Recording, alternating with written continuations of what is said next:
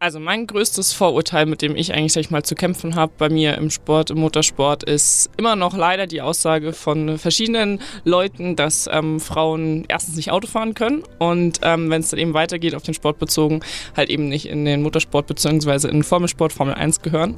Und ähm, mit dem Vorurteil habe ich eigentlich schon immer zu kämpfen, aber genau das motiviert mich und ähm, ja, versuche da das genau das Gegenteil zu beweisen.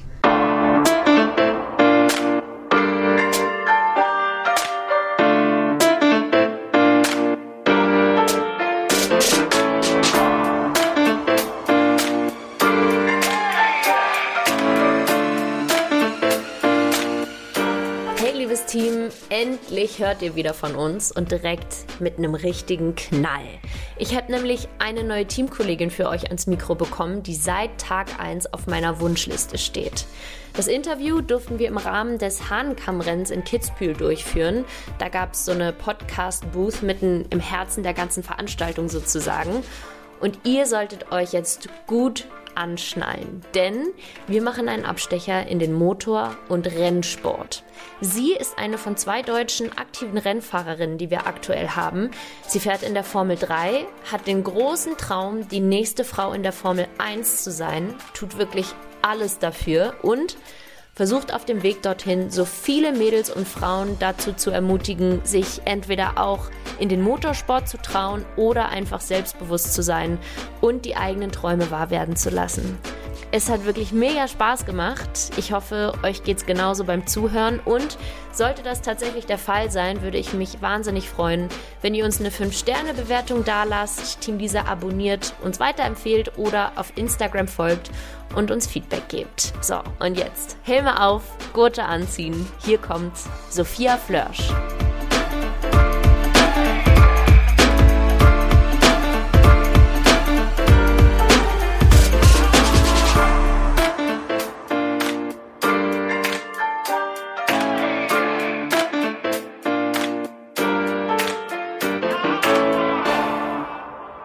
Man, so krass. 2023, not 24 und äh, es ist immer noch äh, das gleiche Thema. Wie gehst du damit um? Wirst du das oder wirst du darauf offen auch angesprochen oder ist das eher so äh, subtil ähm, durch die Hintertür?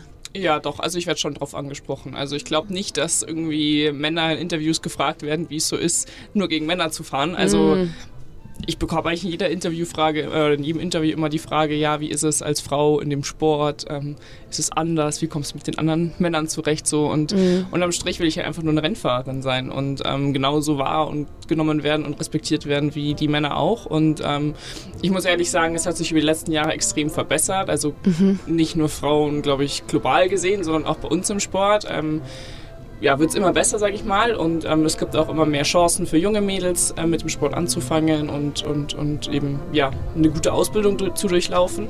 Aber es ist halt immer noch nicht genug. Und ähm, das ist so ein bisschen die Schwierigkeit, aber ich, wie gesagt, ich versuche so ein bisschen, jetzt, ich meine, ich bin ja auch schon 23, ähm, das aus einem anderen Winkel zu sehen und eben das so ein bisschen umzudrehen und mich daraus zu motivieren und ähm, eben genau zu sagen, ja, okay, gut, kannst du ja gerne denken, aber ähm, ich werde dir beweisen, dass es, beziehungsweise beweise dir ja schon, dass es ähm, ja, nicht der Fall ist. Oh Mann, ja, ich habe so viele Fragen, wir haben ja noch ein bisschen Zeit, aber ähm, theoretisch wissen unsere ZuhörerInnen ja jetzt noch gar nicht, wer du bist. Wir ja. haben ja den Kaltstart hingelegt vielen Dank erstmal, dass wir hier das Interview machen können. Wir haben heute eine besondere Kulisse hier. Wir haben den Blick auf die Streif. Das ist auch ein First for me auf jeden Fall.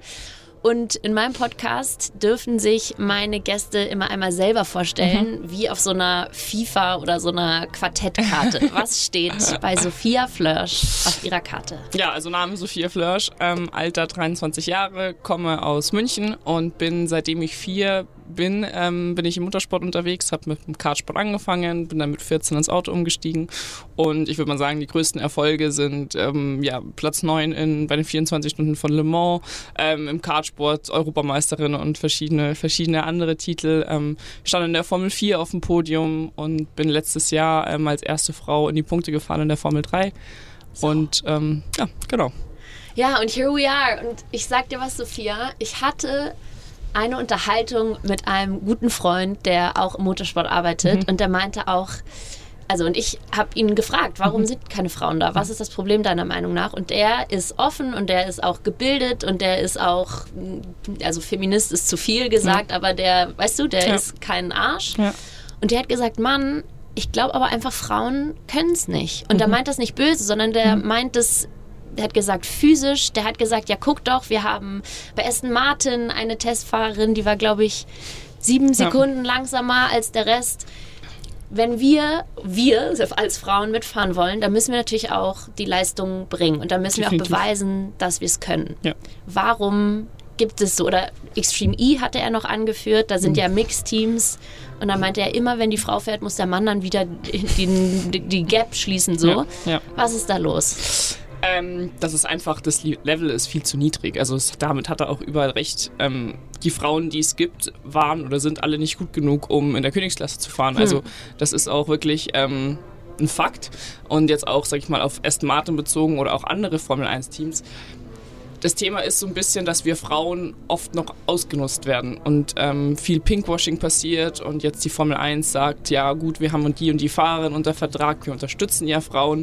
Man muss aber ehrlicherweise sagen, dass die Fahrerin jetzt spezifisch auf Aston Martin bezogen nie in ihrem Leben was gefahren ist. Also die ist mal diese Frauenserie gefahren, aber das war es dann auch. Die kann gar nicht das Level haben wie andere Fahrer, die die gesamte Ausbildung durchlaufen. Also ähm, da muss ich sie auch so ein bisschen in Schutz nehmen. Sie ist definitiv nicht so schnell, aber sie hatte auch nicht die Chancen, ja. die es halt braucht. Und ähm, das ist wie, keine Ahnung, im Basketball oder im Fußball oder im Tennis, wenn du, wenn der Sportler XY nicht genauso viel trainiert wie der größte Konkurrent, dann wirst du auch ja. nie auf dem Level sein. So. Und ähm, damit haben es Frauen einfach damit haben wir zu kämpfen, weil wir einfach nicht die gleichen Chancen bekommen und ähm, es eben leider immer noch dieses ja, jetzt vor allem verschlimmert, weil halt eben die ganze Welt schaut, ja, das sind keine Frauen, die mhm. müssen Frauen unterstützen. Und deswegen gibt es halt jetzt so Programme und Rennserien und Marketingstrategien, mhm. wie man Frauen helfen kann. Okay, ihr habt es gerade nicht gesehen, Sophia hat ja. helfen in Anführungszeichen ja, genau. gesetzt, ja? Ähm, was aber eigentlich überhaupt keine Hilfe ist, sondern nur ausnutzen. Hm. Und das ist halt hart, weil es gibt, glaube ich, viele Mädels, vor allem junge Mädels, da wo sie noch nicht verstehen, die jetzt wirklich erst mit dem Sport angefangen haben, die nicht verstehen, was eigentlich passiert und dass sie eigentlich ausgenutzt werden und überhaupt nicht die Chancen bekommen, die gleichen wie die gleichaltrigen Jungs. Und das ist das Problem. Und so wird immer wieder dieses Vorurteil eigentlich bestätigt, dass Frauen es nicht können. Aber wir bekommen, also es ist halt, ja, aber gibt uns das Gleiche und wir schaffen es schon. Nur ähm, es sind halt auch viel zu wenig da. Also ich meine, es gibt keine Ahnung, Tausende von Jungs und, und, und, und Männern, aber halt davon nur, ich glaube, 20 Frauen. Ist klar, dass das Level daraus also nicht das gleiche ist, kannst du ja. nicht vergleichen. So und auf den physischen Punkt, also das ist ähm, wirklich Schmarrn, weil ein Formel 1 Auto ist viel leichter zu fahren als jetzt Formel 3, Formel 2. Ähm, von einem Formel 1 hast du Servolenkung etc., weil einfach ähm, versucht wird, das Auto so sicher wie möglich zu machen. Mhm. Formel 3, Formel 2 nicht. Und dass diesen, also es heißt, dass Formel 2 anstrengender zu fahren ist als Formel 1. Dementsprechend, und da gab es schon eine Frau, die gefahren ist und die auch ähm, okay war, sagen wir es mal so. Von daher, ähm, ja, dieses Vorurteil ist immer, das gab es vielleicht vor 20 Jahren, aber definitiv nicht mehr heutzutage. Was ist mit den G-Forces? Was ist mit dem starken Nacken? Was ist mit der Oberkörper-Strength, die man braucht? Kann das, die gleich sein? Ja, das braucht man alles, aber die kann definitiv gleich sein. Also das ist halt eben das Schöne an unserem Sport, dass es nicht um Maximalkraft geht. Also jetzt Skiabfahrt oder sowas ja. wirst du als Frau niemals auf dem Level sein können wie ein Mann, weil ja. du einfach, ja, weil es genetisch nicht geht von mal Muskeln her und Aufbau etc. Aber bei uns im Sport geht es ja nicht um diese Maximalkraft, die man braucht, sondern es geht um Langaus, mhm. Langzeitausdauer. Und ähm, ich sage immer, der Sport ist zwar Leistungssport, aber es gibt sehr viele andere Sportarten, wo Männer und Frauen ähm, sehr viel mehr bringen und leisten körperlich und ähm, Anstrengung leisten. Und das können Frauen ja auch. Also ich meine, es gibt welche, die, die fliegen ins Aal und alles ja. zum Mond. Also es wird schon gehen. So, und ähm, das ist halt immer noch so ein bisschen nervig. wenn du sagst, jetzt kommen diese ganzen Marketingstrategien, dieses Pinkwashing, das Helfen, das du in Anführungsstriche äh, gesetzt hast. Ähm, du hast gerade schon diese äh, W-Series angesprochen, ja. in der die es mal gab. Die ja. gibt es auch nicht mehr. Susi Wolf, ich wollte gerade Toto Wolf sagen, not the same. Susi Wolf hat diese ähm, F1 Academy jetzt gerade ins Leben gerufen, die eine Saison schon durch ist. Da hat eine Spanierin gewonnen. Das war von außen auf jeden Fall auch cool. Klar, viel kleiner. Ähm, nicht alle Rennen wurden übertragen auf YouTube, natürlich mit weniger Kameras und so. Von außen sieht es so aus wie ein erster Schritt in die richtige Richtung, wie eine Möglichkeit, eine echte Ausbildung und eine echte, einen echten Ansatzpunkt für Mädels zu schaffen. Ist es auch so? Glaubst du, dass aus dieser F1 Academy auch tatsächlich es in naher Zukunft jemand in die Formel 1 vielleicht schaffen könnte? Oder unter mhm. welchen Voraussetzungen? Ah, direkt Kopf geschüttelt. Läuft also das? man muss ja ehrlicherweise sagen, selbst Susi Wolf hat in der Öffentlichkeit gesagt, dass es noch zehn Jahre dauern wird, bis eine Frau aus der Formel 1 Akademie es vielleicht in die Formel 1 schaffen wird. Also zum ha. jetzigen Stand definitiv nicht. Ich glaube, dass die Serie ähm, dahingehend positiv ist, dass sie vielleicht eben mehr junge Mädels anspricht, weil man vielleicht als junges Mädchen sieht, boah, da sind 15 Frauen, die Rennen fahren, das will ich auch. Ähm, das ist vielleicht der Fall, ja, aber ich glaube nicht und ich, davon bin ich wirklich zu 100% überzeugt, dass die Serie sportlich gesehen irgendwie Sinn macht, weil... Ähm, wow. Ja, weil du musst ja ehrlicherweise sagen, das ist jetzt wie wenn, keine Ahnung, du weiß nicht, Tennis-Kreismeisterschaft irgendwie oder in deinem, in deinem Ort spielst und mhm. das gewinnst und sagst, ich werde jetzt, spiele ah. nächstes Jahr Australian Open. Also vom, die fahren mit Formel 4 Autos, die sogar noch ein bisschen langsamer sind, weil es ein anderes Aero-Kit ist als der normale Formel 4. Ich verstehe. Und man muss ja ehrlicherweise sagen, vielleicht eröffnet es der einen oder anderen Frau eine Chance, eine Möglichkeit weiterzumachen, aber du brauchst von wenn du jetzt die Serie gewinnst, bis zur Formel 1 immer noch 12 Millionen oder 10 Millionen. So, und nur weil du die Serie gewinnst, wirst du diese 10 oder 12 Millionen nicht haben. Und das ist das Problem bei uns. Ähm, du brauchst halt die Förderung.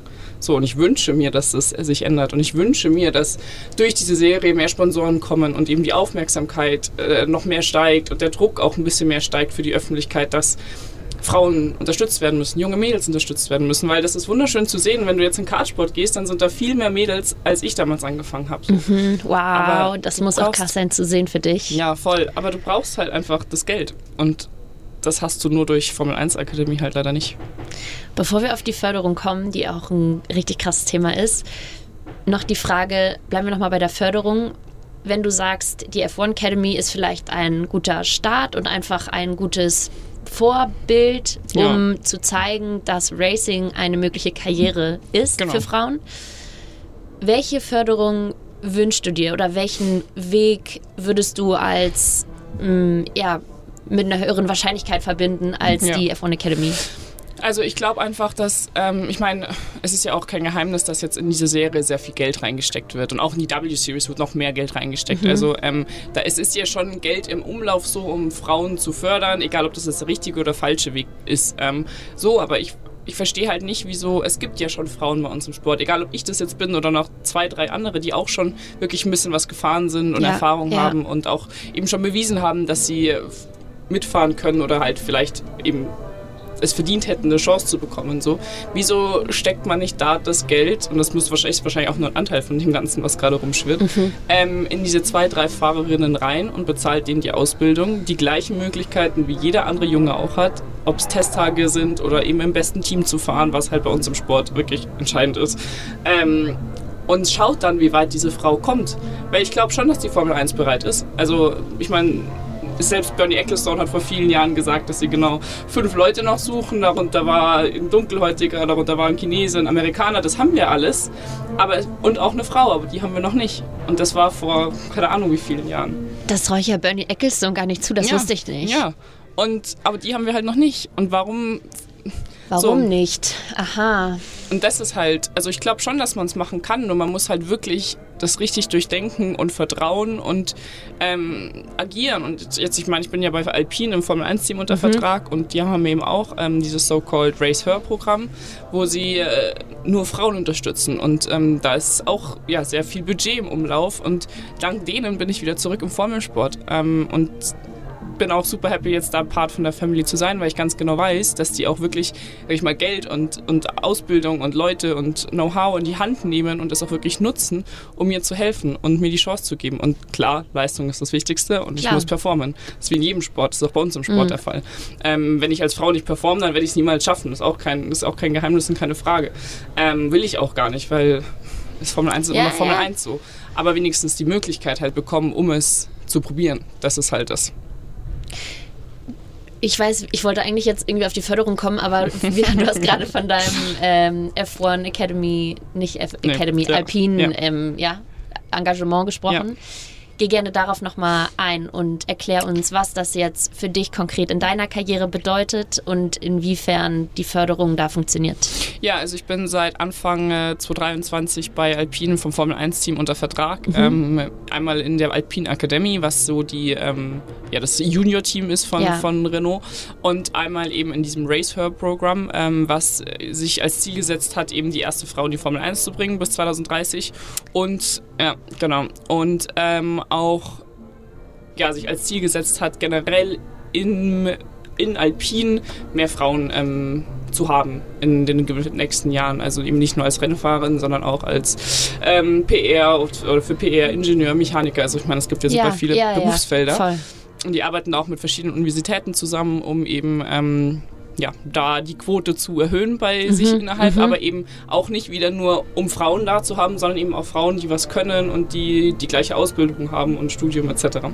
Ähm, so, genau, und bei den zwei Programmen bin ich unter Vertrag und ähm, das ist ein langfristiger Vertrag, eben mit dem Ziel, es zusammen die Formel 1 zu schaffen. Ähm, werde jetzt dieses Jahr wieder Formel 3 fahren und dann eben hoffentlich den Sprung in die Formel 2 machen für die nächsten zwei Jahre ab, äh, ab 25, ja, genau.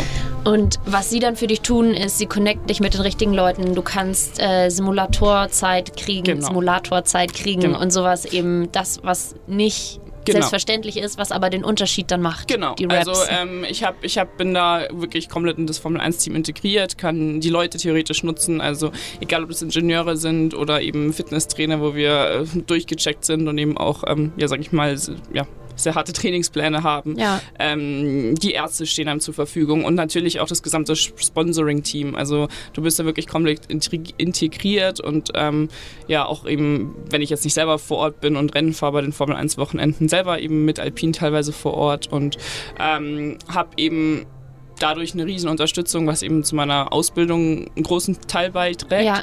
Und dann natürlich noch Budget. Ähm, einfach, ja, sonst wäre ich, wie gesagt, nicht mehr zurück in Formelsport gekommen.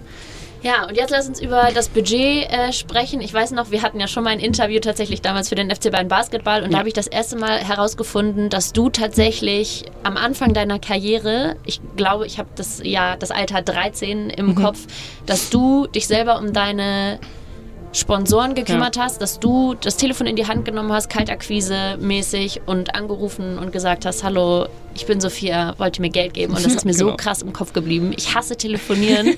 das ist das eine und wenn man wirklich ja was will, ja. das ist nochmal was ganz anderes. Ja, also ähm, ja, das haben wir jetzt auch schon durchgekaut, dass der Sport teuer ist, aber ich meine, meine Eltern haben halt mir schon immer, also ich bin noch zur Schule gegangen etc., aber meine Eltern haben halt immer versucht, mir so ein bisschen zu zeigen, wie teuer das ist, damit ich auch ein Gefühl dafür mhm. bekomme, wenn ich halt jetzt irgendwie Reifen für 2000 Euro bekomme, so, damit ich halt einfach weiß, ja. wie schwer es eigentlich ist, das Geld erstmal zu verdienen, beziehungsweise eben Leute davon zu überzeugen, ähm, ja, einen zu sponsern oder Geld zu geben, wie auch immer. Und das war nicht leicht, weil erstens, ich mag telefonieren auch nicht und wenn du 13 bist und halt irgendwelche Businessmänner anrufen musst oder sollst oder sowas, dann ja, war nicht immer, immer leicht, vor allem wenn du halt wirklich 99% Absagen bekommst. Also ja, ähm, immer so höfliche tough. Absagen so, aber es ist halt Fühlt sich trotzdem, trotzdem, scheiße ja, an, es ja. fühlt sich scheiße an, weil du denkst ja halt auch nur so, ja, okay, cool, danke. Ähm, aber ja, ich habe da einfach viel, viel gelernt und ich glaube, dass das auch ein Vorteil ist, den ich habe oder ein Pluspunkt oder einfach, ähm, ja, ich bin da eigentlich auch sehr dankbar, das zu haben, sodass ich einfach ein Gefühl habe für das Geld, das ich mhm. brauche und ähm, bekomme und mir Sponsoren zur Verfügung stellen und versuche das auch einfach irgendwie in anderer Art und Weise dann wieder zurückzugeben.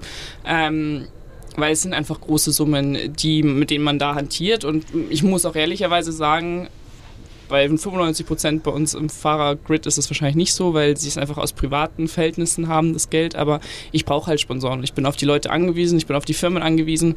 Und ähm, wenn ich die nicht hätte, könnte ich meinen Sport nicht machen. So. Und dementsprechend ist immer so ein bisschen geben und nehmen aber ähm, gehört dazu und, und es ist, glaube ich, auch wieder anders wie in anderen Sportarten, wo du es nicht ganz so brauchst, sondern einfach wirklich deinen Sport machen kannst mhm, und trainieren mhm. kannst.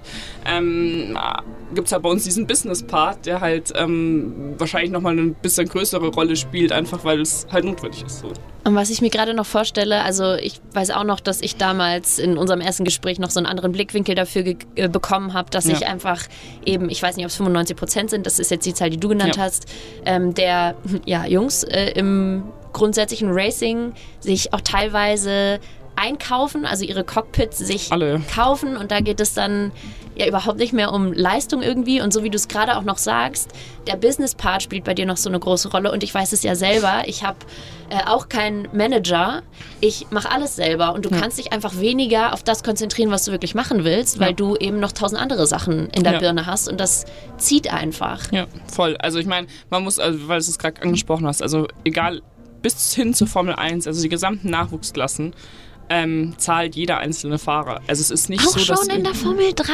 Ja, jeder, auch Formel 2, jeder zahlt. Also es ist eben nicht so wie in der Bundesliga, wo du schon in der dritten Bundesliga, also was eigentlich die Formel 3 ist, so ja, bei uns, ja, ja. Äh, bezahlt wirst. Nee, wir zahlen alle sehr hohe Beträge und auch in der Formel 2 und auch Mick Schumacher hat gezahlt. Also es ist auch, es gibt da keine Ausnahmen. Jeder zahlt Summe XY pro Jahr. So, und dann in der Formel 1 gibt es natürlich zwei Wege. Entweder du ähm, bist einfach so gut, dass du unter Vertrag genommen wirst und eben Geld verdienst, sehr viel Geld verdienen kannst ähm, und eben durch Talent und Können etc. überzeugt hast. Oder es gibt eben den Weg, wie jetzt zum Beispiel Lance Stroll gemacht hat oder auch so ein bisschen Lando Norris, dass du dich halt einkaufst. Und halt, ähm, ich meine, Stroll ist sehr extrem, weil der hat gleich ein ganzes Team gekauft oder einen ganzen Hersteller so. Aber das ist halt noch die andere Variante. Ähm, das ist die ja. andere Variante, ja, ganz aber, ja, zu kaufen. Ja, ist halt so bei ja. uns im Sport. Also ähm, ja, aber dieser Business-Part, klar ist er irgendwo, ähm, ja, teilweise manchmal ein bisschen anstrengend und auch, ähm, ja, manchmal nicht ganz so schön so. Mhm. Aber ganz ehrlich, ich bin eigentlich happy, dass ich ihn habe, weil ich halt auch so fürs Leben einfach was lerne und, ähm, und ja, das einfach alles so ein bisschen mehr wertschätze und ähm, ja, ich glaube, es schadet jetzt auch nicht ganz so. Nee, also ich, ich liebe auch den ganzen Business-Aspekt ja. zu, zu allem und man ja. lernt, wie du sagst, so krass viel auch fürs Leben einfach. Voll. Und du hast dir über die Jahre so eine krasse Media-Marke aufgebaut. Du nutzt alle deine Plattformen wirklich so gut es geht ja. und so wie du gesagt hast, du hast halt einfach einen anderen äh, Approach sozusagen an dieses ganze Racing. Du brauchst die Sponsoren und deswegen machst du auf und vermarktest dich richtig smart. Vielleicht können wir da nochmal reingehen. Ähm, du musst auch mit einem Team arbeiten. There's no way you're doing this on your own. Ähm, also ich glaube, mein Team ist mein Dad und ich. Mhm. ähm, also ich mache wirklich Social Media beziehungsweise Instagram und TikTok, wobei ich jetzt TikTok nicht ganz so viel mache. Mhm. Ähm, komplett selber, also Instagram, wo halt die ganzen meisten Kooperationen ja. drüber laufen, ähm, bin wirklich nur ich, weil ich auch glaube, dass wenn man das selber so lange Zeit macht, dann merken Fans das auch, wenn man das irgendwann nicht mehr macht und irgendwie eine Firma oder Agentur das übernimmt. Deswegen habe ich immer gesagt, ich mache das weiter und mir macht es auch Spaß. Außer jetzt an Rennwochenenden, da habe ich jemand mit dabei, ja, der es übernimmt so. Ähm, so und sonst, ähm, ja, habe ich meinen Dad, der halt äh, vieles für mich managt, organisiert und, und, und macht und tut und Artikel schreibt und Presseanfragen beantwortet etc. Mhm. Aber sonst ähm, Klar, ich habe noch den einen oder anderen sportlichen Manager halt, was auch über Alpine läuft, mhm. aber ähm, sonst machen wir das eigentlich schon so gut wie allein. Es gibt halt dann noch Agenturen, die Sponsoren akquirieren, beziehungsweise ja. Verträge verhandeln, machen, tun. Ja. Ähm, aber ja, ich glaube halt, dass heutzutage ähm, der Sport das eine ist, aber Vermarktung und, und, und Brand und für was stehen, Werte haben etc., ähm, wenn nicht sogar genauso wichtig ist. Ähm, egal, also generell glaube ich als Person des öffentlichen Lebens und als Sportler vielleicht noch mal ein bisschen mehr. Mhm. So und ähm, ja, da machen wir viel und, und arbeiten und tun und schauen, dass es irgendwie ähm, ja, zu mir passt und, und zu meiner Story passt. Und wie geht ihr an das Thema ran? Habt ihr einen Businessplan für eine Saison oder für ein Kalenderjahr oder über fünf Jahre? Wie ist da die Strategie? Also klar gibt es so, sag ich mal, ähm, Pläne über die nächsten fünf Jahre. Das ist, ähm, hat man, glaube ich, immer so. Ähm, aber diese Pläne gibt es auch schon seitdem ich vier bin und diese Pläne ändern sich gefühlt jedes Jahr wieder. Also mhm. Du kannst es nicht vorhersehen. Es ja. kommen Serien, es gehen Serien, es ändert sich wieder was. Ein Sponsor kommt dazu, der was ganz was anderes machen will oder einen Fokus woanders haben will. Also es ist wirklich, fünf Jahre ist sehr schwer zu planen. Ähm, so in einem Jahr, da gibt es einen, einen ja, konkreten Plan und auch irgendwie ähm, ja, einen Businessplan und, und, und ja, so Ziele und, und Schwierigkeiten etc., die man erreichen will oder mit denen man eben noch zu kämpfen hat.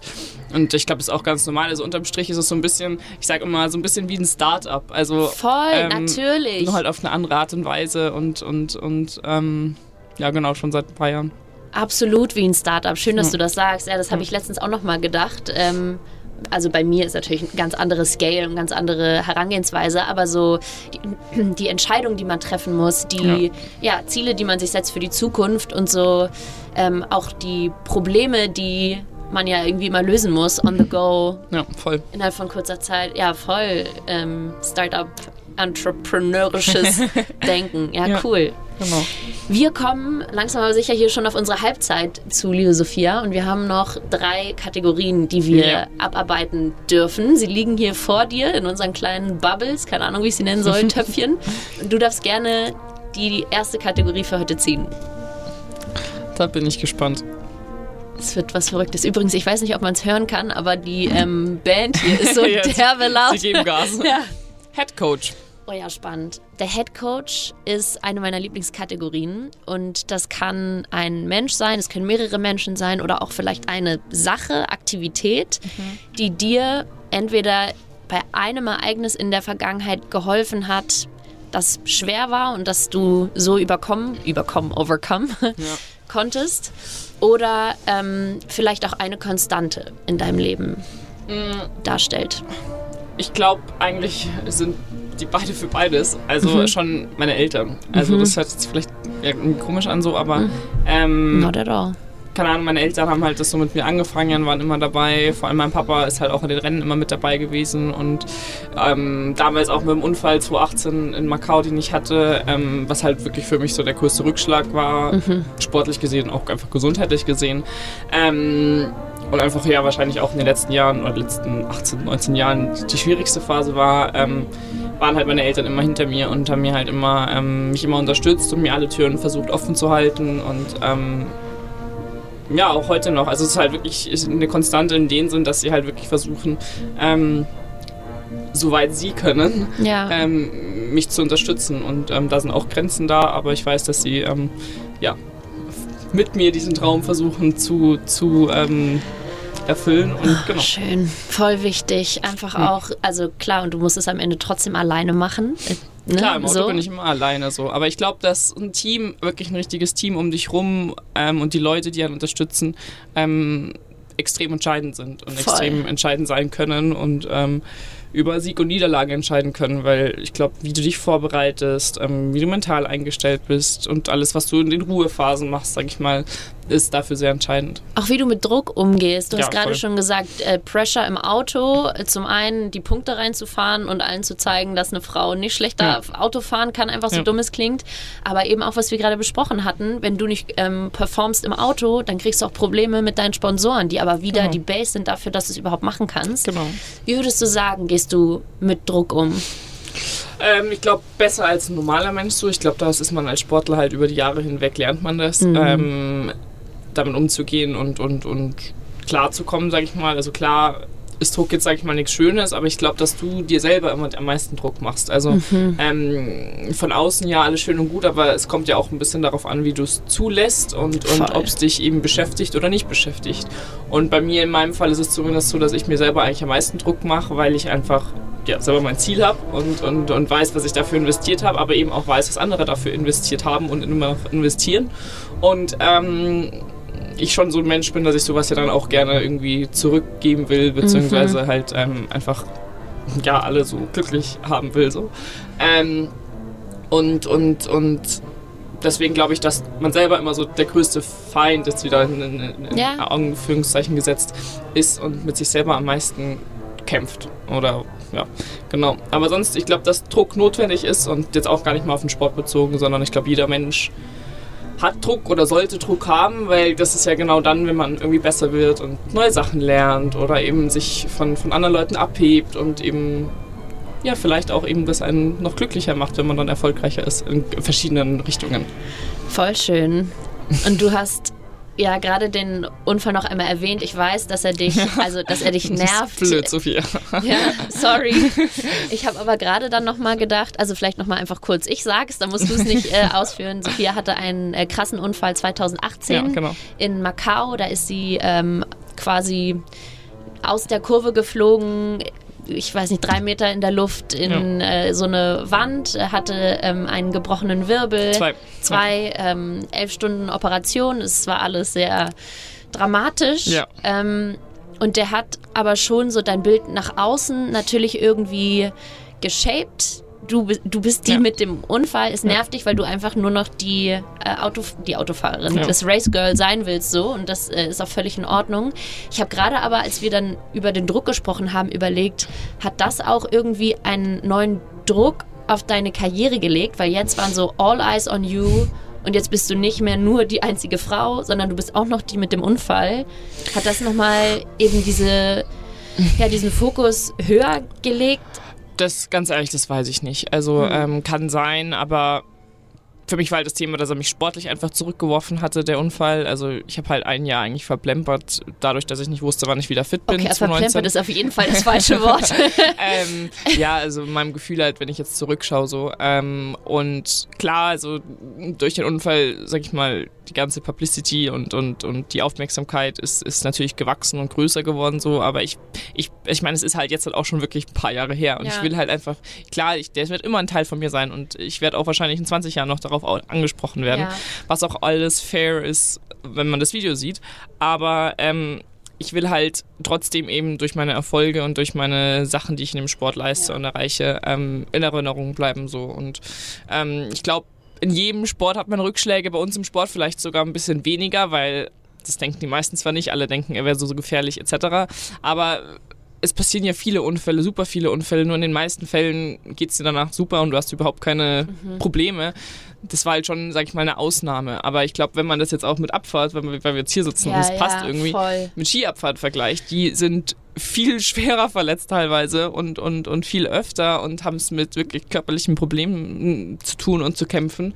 Ähm, so und, und ich glaube, dass Rückschläge ganz normal sind in Sportarten und im Sport. Und, und das war halt bei mir der größte Rückschlag und, und ähm, auch, sag ich mal, das größte Comeback, so, wenn man das so sagen kann. Und ähm, ja.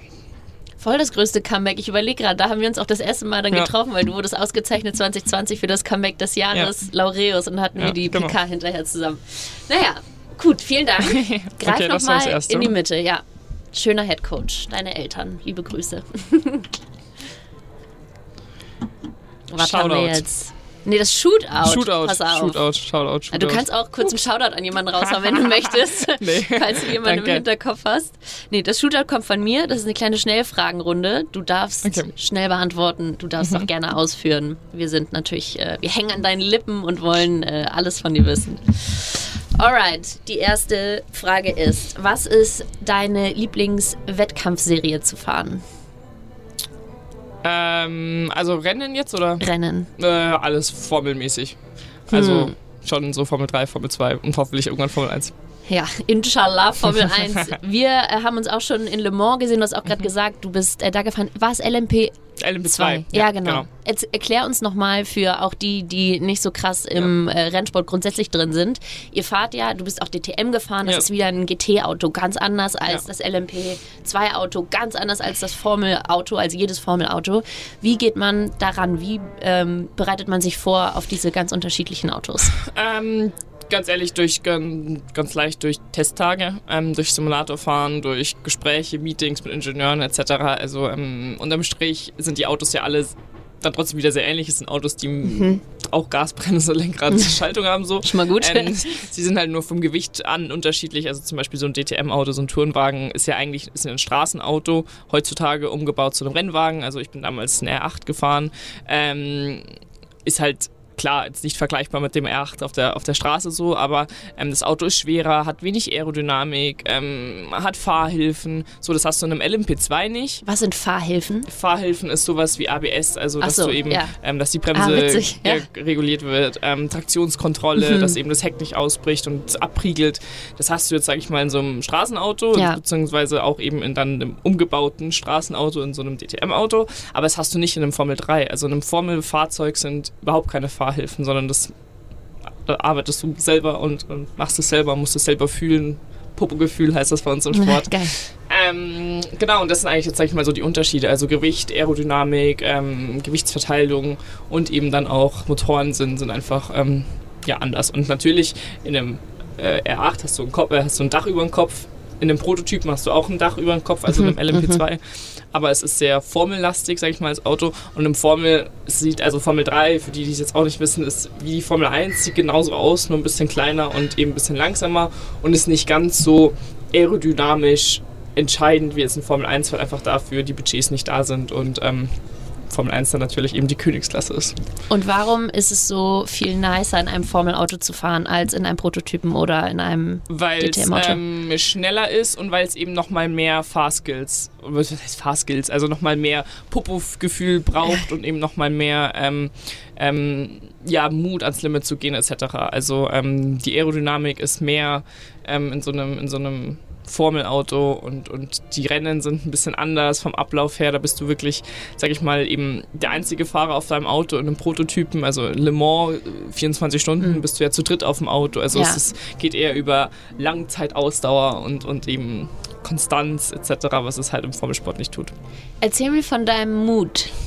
Welchen Mut braucht man im in der Formel 3 mehr als in einem anderen und woher, in einem anderen Rennen natürlich, ja. und woher nimmst du ihn? Ähm, Mut hat damit was zu tun, eigentlich mit der Aerodynamik, weil also die meisten Leute fragen mich auch, wie schnell fährst du dann? Und dann ist so, ja, 310, 320 ist so Topspeed, was super schnell ist, ja, keine Frage, aber das ist gar nicht so das Besondere. Das ist nicht das, was den Motorsport ausmacht, sondern den Motorsport macht eigentlich aus die Aerodynamik und wie schnell du durch Kurven fahren kannst und wie verrückt das ist, wenn du weißt, du kannst da jetzt, sag ich mal, Vollgas durchfahren und dein Kopf checkt es nicht, weil es einfach viel zu schnell ist eigentlich dafür, aber das Auto halt trotzdem kleben bleibt. Also mit dem jetzigen Formel 3 nicht, aber mit dem davor konntest du theoretisch auch an der Wand, an der Decke fahren, weil das Auto so viel ähm, Abtrieb produziert, dass das Auto theoretisch an der Decke fährt. Ein Formel 1 auch. Also ein Formel 1 könnte, wenn da jetzt maximale Aero ähm, produziert, an der Decke fahren. So, und das ist halt das Verrückte, was man eigentlich erstmal verstehen muss und dann eben irgendwie mal ansatzweise fühlen muss, um zu wissen, was wir da eigentlich leisten. Und wieso man eben auch, sag ich mal, eben Oberkörper, Nackenmuskulatur ja, so trainiert ja. sein muss. Ähm, so, und da brauchst du natürlich Mut gehst du jetzt an die Grenzen, mhm. bist du irgendwie 5% unterhalb der Grenze, gehst du auch mal über die Grenze, über das Limit hinaus, was auch dazu gehört. Jeder baut mal irgendwie einen Unfall und versucht was, was eigentlich nicht geht. Ähm, ja. Spannend. Ich weiß noch, in unserem vorigen Interview hast du dann auch gesagt, oder haben wir darüber gesprochen, dass du, ich glaube, drei Wörter hast, die du dir nochmal so in ja, fünf, Erinnerung, genau. fünf, ja. Welche sind es nochmal? Die sage ich nicht, die okay. habe ich noch nie gesagt. Okay, nein, gut, dann lassen wir das auch. Fünf Wörter, die du dir sagst, bevor du ins äh, Auto steigst, um einfach deine Konzentration, deine Mindfulness nochmal so äh, ja. voll auf den Plan zu rufen.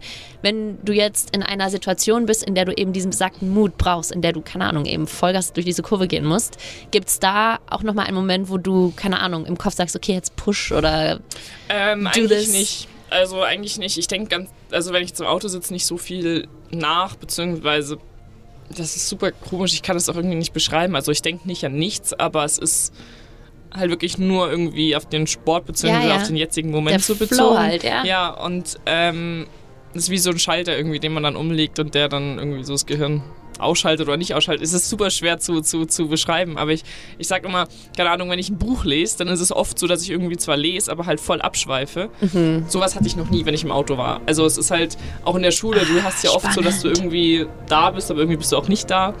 Und das hatte ich noch nie im Rennauto. Und deswegen mhm. glaube ich halt auch, dass das das ist, was mich am meisten erfüllt so. Ja, geil, voll. Guck mal, das war die erste schnelle Frage, haha. ähm, zweite Frage ist, was sind deine Vorsätze für 2024? Yay. Ähm, meine Vorsätze für 24. Ähm, ja, also klar. Ähm, also oder Sport, hast du keine? nee, ganz, ich habe ganz ehrlich, ich habe nicht so wirklich welche. Ich habe halt sportlich gesehen die Ziele ähm, in der Formel 3 ja, Punkte zusammen dieses Jahr, ähm, Ende des Jahres irgendwie in die Top 10 in der Gesamtwertung rauszukommen und ähm, ja, zu schauen, was wir so leisten können. Aber ähm, das war es dann auch. Also so privat oder sonst. Ich glaube, das sind immer so die gleichen Vor äh, die ganz gleichen Vorsätze, die sich jeder so macht, ähm, mit irgendwie nochmal besser trainieren, beziehungsweise anders okay. trainieren, ähm, anders essen, aber sonst auch einfach Spaß haben und, und mir auch mal die Zeit nehmen. Letztes Jahr war wirklich sehr intensiv und sehr mhm. stressig und sehr viel. Ähm, versuchen das alles so ein bisschen runterzuschrauben dieses Jahr und, und, und ja, die Tage, die Zeit ein bisschen anders einzuteilen. Ja, ist gut. Welcher ist dein Lieblingstrack, deine Lieblingsstrecke? Ähm, Red Bull Ring in Österreich mhm. und ähm, Le Mans, weil es einfach speziell ist, und Macau. Ah, krass, Macau ja. auch. Was ja. sind für dich die Elemente oder Faktoren, die einen Track für dich besonders machen? Ähm, unterschiedlich. Also Red Bull Ring, glaube ich, einfach, weil es ähm, so ein bisschen meine Heimstrecke ist, sage ich mal, von München aus, mhm. ist das so die, ist das die, nächste Strecke. Ähm, und ich einfach eine extrem coole Strecke finde wo man auch eben überholen kann, was bei mir eigentlich immer, was ich immer wichtig finde, weil mhm. eine Strecke kann noch so cool sein, aber wenn im Rennen halt nichts passiert, weil einfach keine Überholmöglichkeiten sind, dann ist es wieder langweilig. Da hast du drei Möglichkeiten, wenn nicht sogar vier und ähm, dementsprechend ist auch noch sehr schön gelegen in Österreich, in der Steiermark und das Essen drumherum ist auch sehr gut. Von daher ähm, deswegen Red Bull Ring und ja, Le Mans halt einfach Vergangenheitsgründe, ist einfach legendär, ist einfach geil, nachts um vier Le Mans zu fahren. Hat seinen eigenen Zauber, ja. ja. Und Macau einfach natürlich wegen meiner Vergangenheit da, aber auch einfach davor. Es ist halt in der Formel 3 der World Cup. Ähm, ist da, wo ja, jeder mal hin will und auch ähm, Ayrton Senna, Michael Schumacher etc.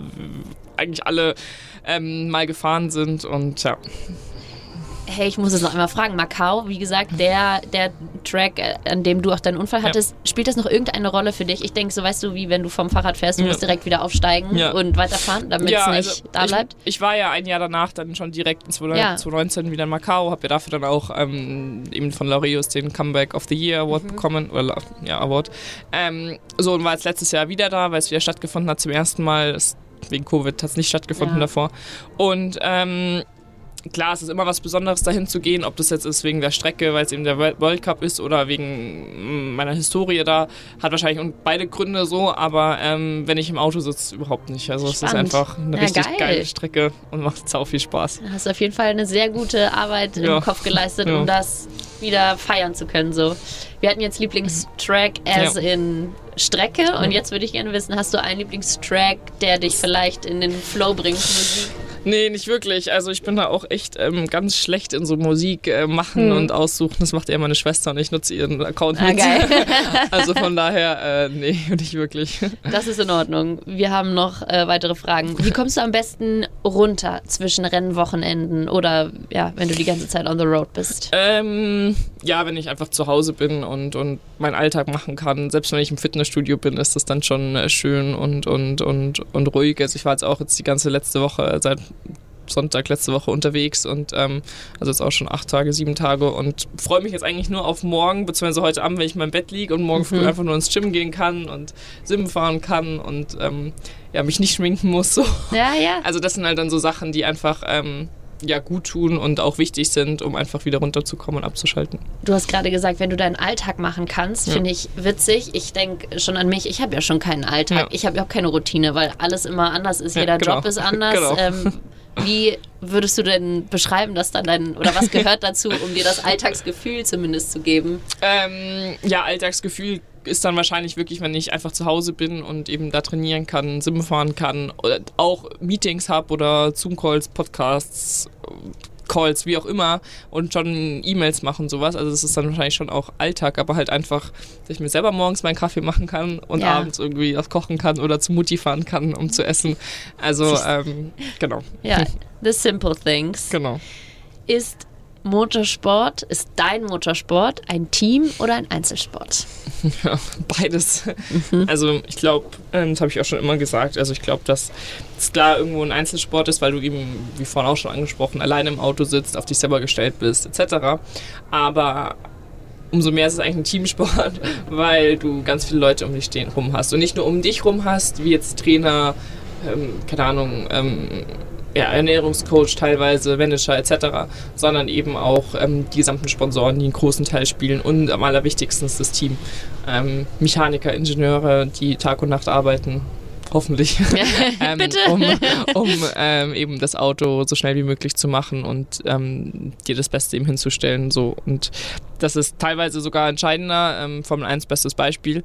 Und deswegen ähm, ist es ein Einzelsport, aber entscheidender eigentlich ein Teamsport, weil das Team ist wahrscheinlich noch entscheidender dann. Ja, finde ich so spannend nach wie vor. Und der letzte können wir auch, äh, die letzte können wir ein bisschen abwandeln, wenn du keins hast, aber für unsere HörerInnen zum Nachkaufen, dein Lieblingsbuch? Okay, ihr ist gerade alles aus dem Gesicht gefallen, ich habe es nicht gesehen.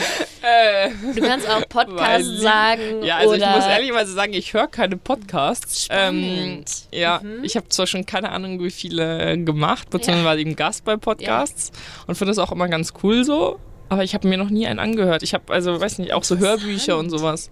auch nicht. Also, mm, mm.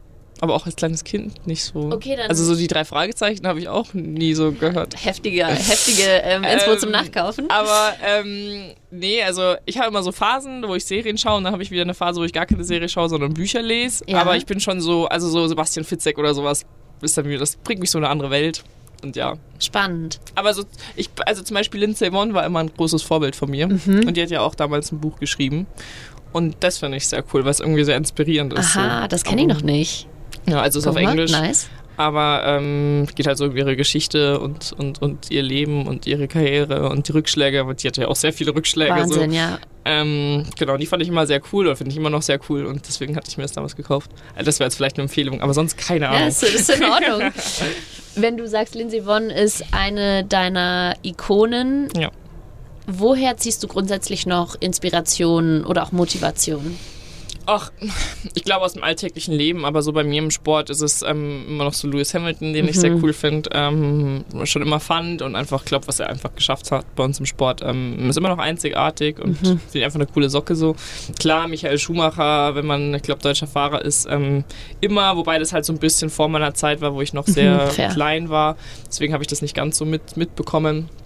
Ähm, und ja, Frauen ist halt ein bisschen schwerer bei uns im Sport, deswegen hatte ich halt immer irgendwie Lindsay Vonn sehr cool gefunden, weil sie halt, auch wenn's, wenn sie gescheitert ist, beziehungsweise es eben nicht geschafft hat, so, aber sie halt auch immer eigentlich gegen Männer das probieren wollte und meinte, sie will sie will es mal schaffen, sowas, ist halt da im Sport ein bisschen was anderes, Ja, weil einfach andere Faktoren sehr viel entscheidender sind und ähm, es ein bisschen unmöglich macht für sie. Aber ich fand sie einfach immer eine coole Socke so und, und, und ähm, einfach ja extrem ja, krasse Frau, wenn man dann so manche Storys hört. Voll. Und sie ist auch hier runtergefahren. Ja, ich glaube, ja, gemeinsam mit äh, Red Bull haben die das hier einmal richtig cool aufgezogen. Ich habe das Video heute auf ihrem Insta-Kanal gesehen. Ja, das äh, genau. verlinke ich nochmal in den Shownotes. Das war Das war mega. crazy. ja, Ja. cool. Alright, Sophia. Letzte Bubble.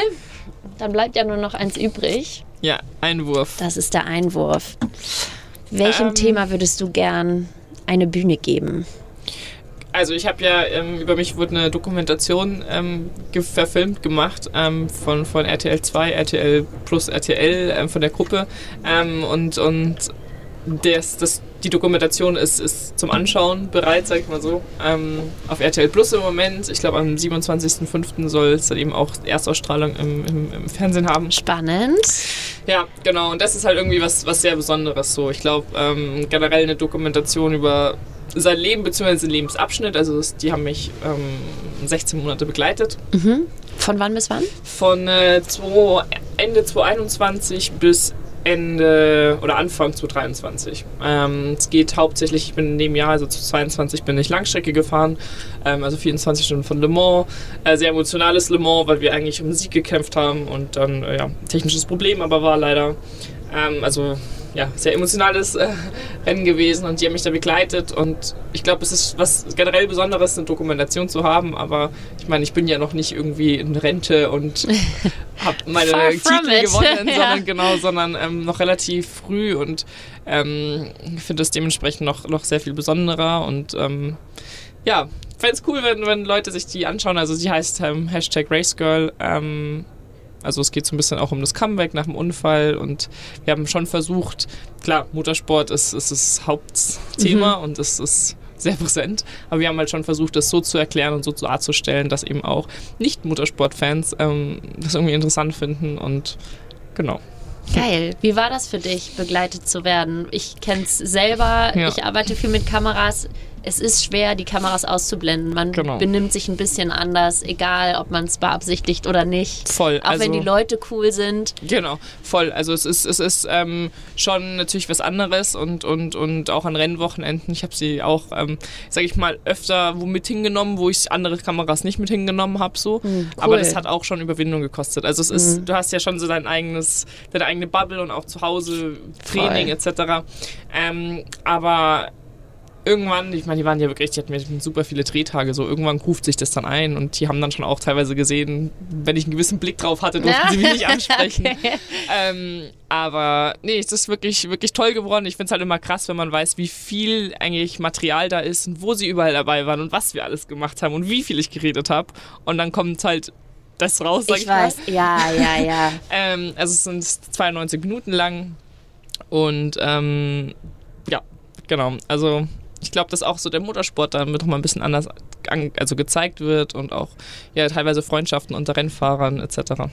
Ich sehe dich jetzt, wie du es erzählst. Du bist schon voll stolz drauf, oder? Ja, schon, schon. Also der hat auch ähm, wirklich ein, zwei Awards gewonnen ähm, bei verschiedenen Festivals und ähm, ja, ich glaube, es ist einfach wirklich was Besonderes und wie gesagt, wir wollten damit halt eben nicht nur, sag ich mal, mein Leben erzählen, beziehungsweise da eine Dokumentation machen, sondern auch so ein bisschen den Sport ähm, wieder ein positives Licht rücken und auch mhm. einfach die Schwierigkeiten aufzeigen und woran es halt einfach heutzutage scheitert. Und gar nicht mal nur bei uns Frauen, aber auch im deutschen Motorsport, Voll. im deutschen Nachwuchssport, mhm. ähm, Männer und Frauen. Ja. Es ist halt super schwer. Wir haben nur noch Nico Hülkenberg in der Formel 1. Ja. Es kommt keiner wirklich nach und wirklich gar keiner. Also Kartsport, Formelsport sind wir, glaube ich, zu dritt noch es ist halt echt schwer und schlimm, wenn man weiß, dass vor ein paar Jahren noch sieben deutsche Fahrer in der Formel 1 waren. Und da muss sich halt was ändern. Und das haben wir auch so ein bisschen versucht aufzuzeigen ähm, in, dem, in, der Dokumentation. Und ähm, ja, deswegen bin ich sehr stolz.